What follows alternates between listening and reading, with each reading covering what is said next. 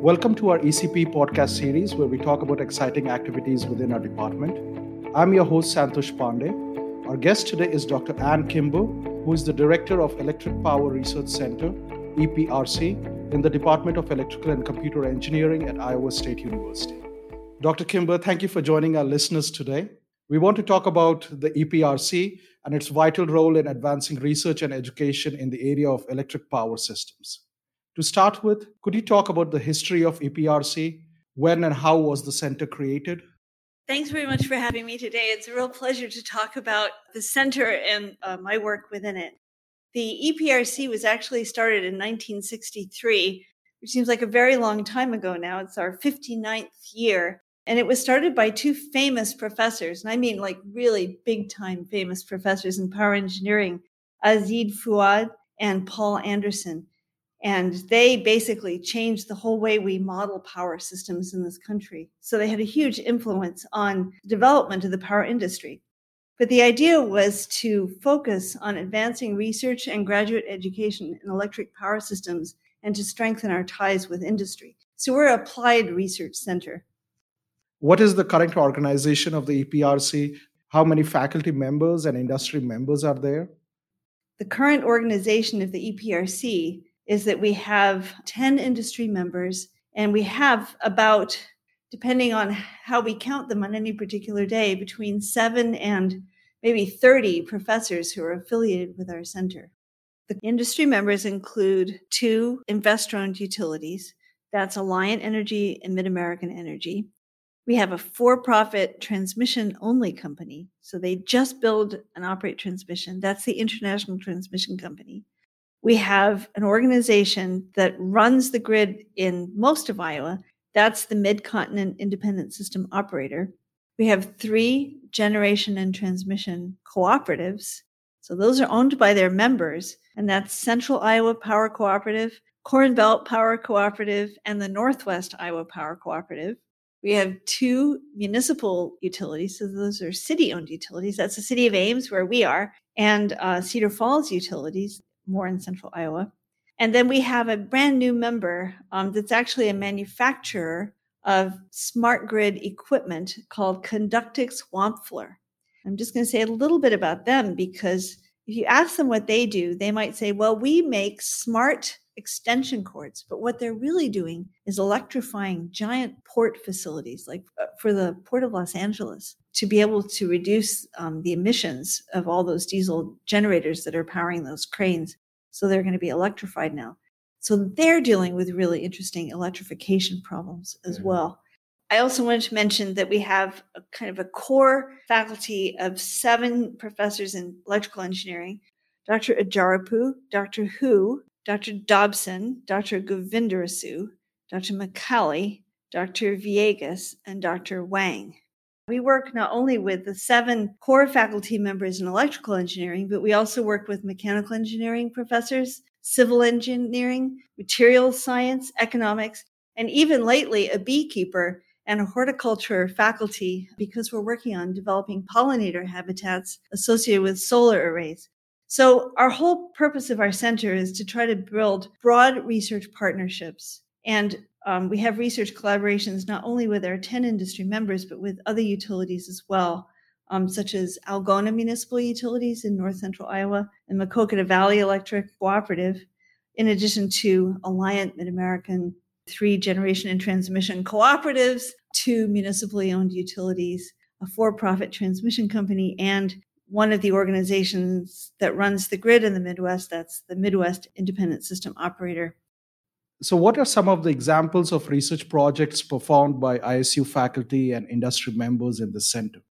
So, I have to tell you, the research has changed drastically over the years. You can imagine that before the rise of distributed generation, that our research program looked very different. But as early as 1972, we were studying the potential for wind power in Iowa. I'm very proud of that. But these days we're focusing on, so I'm going to list off several of these. And uh, I hope that when you and your listeners hear these, they'll think, wow, this is really cool stuff. so, one of them is um, the state of health of batteries. We're working with a professor who comes from almost a medical electronics background, um, batteries for pacemakers. you don't want to have to replace those very often. You really need to know what the state of health of those batteries is. But now imagine all the electric vehicle batteries, and they're going to come out of cars because they're not going to be quite good enough for cars anymore. But they're still going to have a lot of useful life in them. But how do you figure out exactly how much useful life? There's a huge need for assessing that quickly and cheaply so that we could use those in second life power applications. Mm-hmm. So that's one area that we're funding with the Iowa Energy Center. Another one is transmission planning to incorporate huge quantities of renewable energy from production sites mm-hmm. where nobody lives sometimes to sites where a lot of people live, the, the loads we have to serve. So Dr. McCalley has been working with a broad team of industry experts to plan a high voltage DC transmission macrogrid. That's a long running project that has huge potential impact. Another really important area of research is advanced inverter controls. Okay, so that sounds okay, so what is even that? But all these new power sources are DC. So you have, but we have an AC, alternating current grid. So you have to create alternating current using power inverters. And sometimes those signals are not very beautiful to look at. But we need to have better controls, much better controls in order to make all these systems work together. And they have to be able to talk to each other and coordinate. Mm-hmm. So that's the area of Dr. Hugo Villegas's research. And that's critically important if we're going to have all these renewable sources all over the place. So another area that I'm very proud of the EPRC helped to fund was an important study by Alok Bharati, mm-hmm. who's now at Pacific Northwest National Lab. And he and Dr. Ajjarapu developed a real breakthrough in the co-simulation of high voltage transmission systems with low voltage distribution systems. They made big advances in the ability to understand how the operations of the distribution system with a lot of renewable generation can actually affect the operation of the transmission system. Now, it used to be we thought it didn't really matter what was happening in the distribution system. That kind of ended at the substation transformer. Mm-hmm. We don't think that way anymore. And that's uh, partly because of uh, Dr. Bharati's research. And people are taking those research results, and I'm saying people who run big grids, mm-hmm. and they're changing their system models. It's a big contribution to the field. I'm very proud of that. Another big idea that we're working on is developing more resilient power grids that are less likely to fail during natural or man made disasters and can also be more quickly restored after a disaster. So, this is a huge topic that's of increasing importance with climate change. Part of that is increasing interest in demonstration of microgrids as part of that resiliency solution. And we at Iowa State have developed a mobile plug and play microgrid as a demonstration of solar plus battery systems that could be deployed quickly to provide emergency power for critical loads. And that was funded by the Iowa Economic Development Authority with federal funds we're working with the Iowa Army National Guard, a solar company, PowerFilm, and a solar developer, Suncrate, on that project. So we actually built this. We've hmm. been demonstrating it all over Iowa. Kind of an interesting hands-on project. I'm going to mention three more: civil engineering and architecture faculty colleagues. Uh, we're developing toolkits to define better rural housing that would benefit most from energy efficiency improvements. That's an electrical engineering project because we're actually using meter data to help predict which kinds of houses are using more energy than you would expect for their particular housing situation. Uh, we're working with four city owned utilities on that project um, Ames, Algona, Bloomfield, and Cedar Falls. And that's another project that's funded by the Iowa Energy Center. There's so many interesting projects. I could mm. take the whole day, but I want to mention one really strange one. And that is uh, we've been modeling the impact of solar storms on Iowa Midwest transmission systems. This is interesting work that's the work of Dr. McCalley and one of his students, Rishi Sharma. So here's the weird thing the impact of solar storms on transmission is affected by the underlying geology of the region. And Iowa is hard to model because deep down, and I'm talking 2,200 feet below the surface, there's a mid continent rift that came about 1.1 billion years ago. And it's weird to think that the geology below the surface affects whether our power systems are vulnerable to solar storms. What a crazy project. Anyway, so that was one of our EPRC projects. And another one I'm just going to mention briefly is that we have also worked with the Ames Lab and Professor Iver Anderson in materials engineering to develop new transmission conductor materials. And that was an EPRC funded project. So hopefully that gives you some breadth of what we do. Could you comment on the nature of collaboration with the industry partners within EPRC? In particular, are there activities for engaging the industry partners? Such as by having regular meetings, technology demonstrations, and grant writing activities? So, we're very fortunate at EPRC to have good and growing collaborations with our industry partners. We meet formally twice a year. So, our next meeting is in three weeks, actually. And at that meeting, we jointly select research to fund. That means that all the utilities, no matter what kind they are, whether they're investor owned, city owned, rural electric cooperative member owned, we all agree on what's the most important stuff to do. I should mention that the industry funding for EPRC is intended to fund graduate students. So the professors basically contribute their time on these projects to guide the students. I think it's a great model. We're also fortunate that industry is interested in working with us on federal and state grants, and they often provide letters of support. They might provide data or system models, and they give us feedback on the projects as industry advisors. So they kind of keep us on the straight and narrow about what we're trying to do.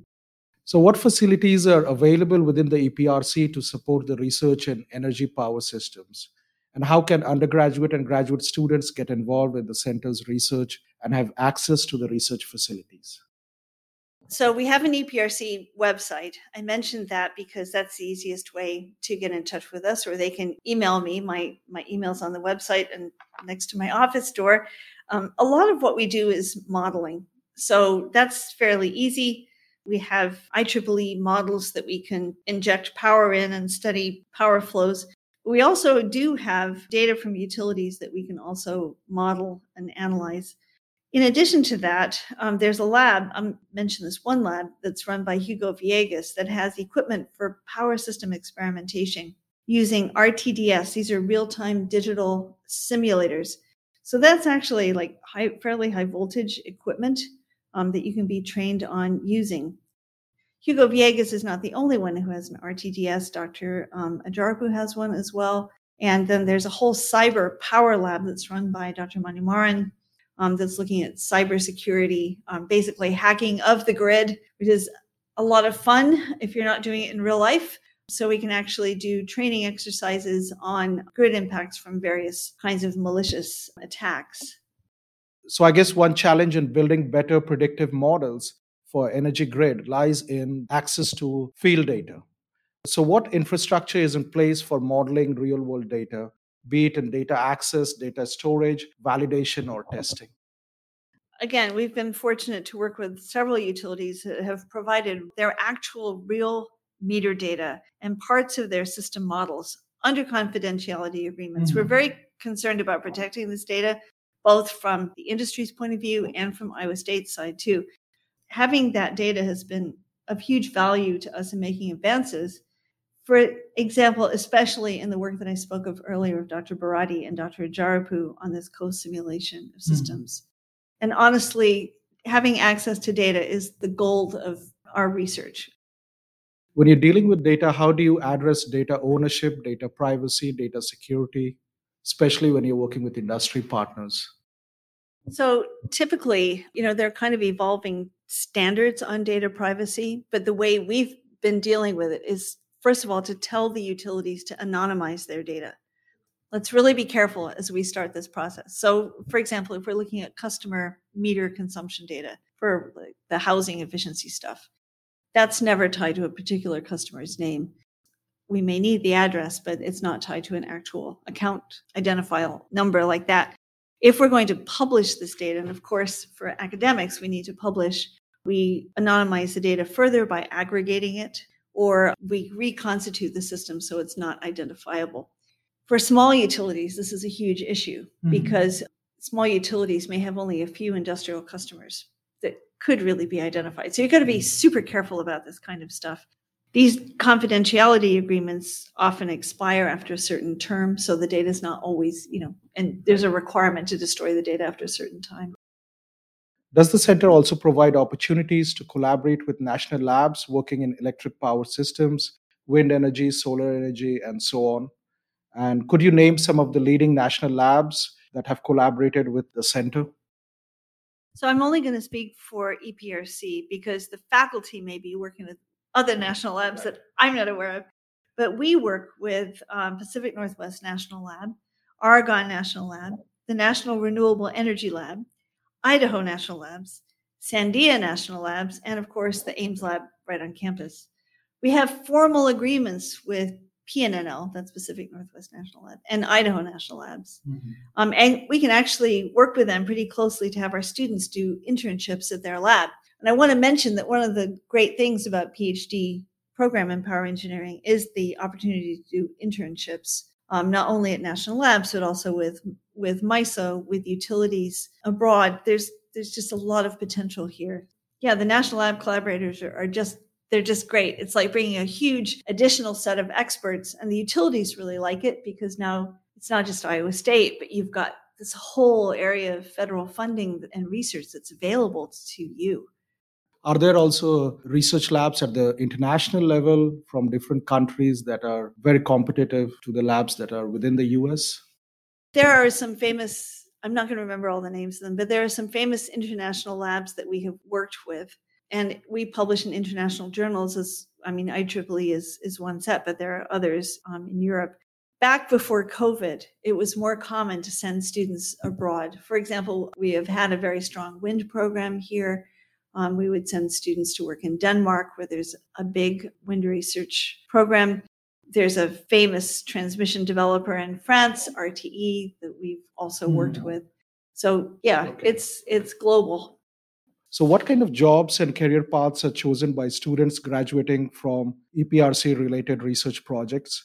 And what skill sets are being sought by our graduating students to get hired in electric power and renewable energy sectors? So, I'd say that right now in power engineering, the opportunities are limited only by our own imagination limits. Power engineering right now is of huge consequence to the world. Mm. I suppose you could say that about everything, but honestly, I think uh, providing renewable, resilient solutions is of such fundamental importance. Mm. So, our students go on to national labs, they go to utilities all over the US and internationally um, they go to regional transmission organizations that run the grid, or they may go to big companies that are developing the hardware, um, the systems that that we depend on, like Tesla, ABB, General Electric, Siemens, are some. And there are going to be new companies and solutions, like all the companies right now that are developing these advanced inverters that we need so crucially. Um, so I think that the sky is the limit here. The skill set, I think electrical engineering is fundamentally applied mathematics. You got to be strong in applied mathematics. Mm-hmm. Statistics are also really important. I think you have to be able to model and not be afraid to come up with interesting formulations of these problems. So I think the tools, the skill sets, those skill sets are readily available at Iowa State. And then I think to have some fundamental knowledge, like we've been talking about with the EPRC, of how utilities actually approach the world what their bottom lines are, how they work within their regulated environment is an important facet that EPRC can bring to students that they might not otherwise learn. So, for students who want to get involved in research projects through the EPRC, what would you suggest is the best approach for them? How would they approach the faculty and the graduate students to work in this area? So, honestly, I think for students, this is a scary thing to say, but what you ought to do is you ought to contact these professors, knock on their door. You know, a lot of them I see are there early in the morning and they're still there at six o'clock at night, uh, working away, or they're they're available by email. I've met some of the coolest students who just walked into my office and said, I want to do something in renewable energy. Can you help me get started? And they go on, and several of them are now getting their PhDs you just got to get started. And I think as a young person, it's scary to go meet with somebody and ask to do something that you don't actually know anything about, but there really is no other way. You just got to do it. So, do you have any final word of advice for our students or faculty in different areas who also want to participate in all these activities of the center? Well, I think our ability to form strong collaborations wide collaborations as well as deep ones is is really growing. I think the utilities are themselves changing in their focus. So I just encourage us to talk more. And I have to say that it's actually just very interesting and fun and inspiring to work in this field because it does affect so many people's lives. The challenges are much bigger than any one person can solve. So it's a great chance to work together, and we just have to keep chipping away at this. And things grow from small seeds that EPRC plants. I like to say that, and I think the other professors would say, the EPRC provides the seeds that gets the research started. And then the federal labs and the state funding agencies really like to see that the utilities and the university have already invested some resources into starting out to study your problem and that we can use that leverage to to get much bigger projects that really make a big difference well that's great thank you so much for our discussions today we learned valuable information about the eprc at iowa state university. Thank you again. Thanks so much for having me. Thank you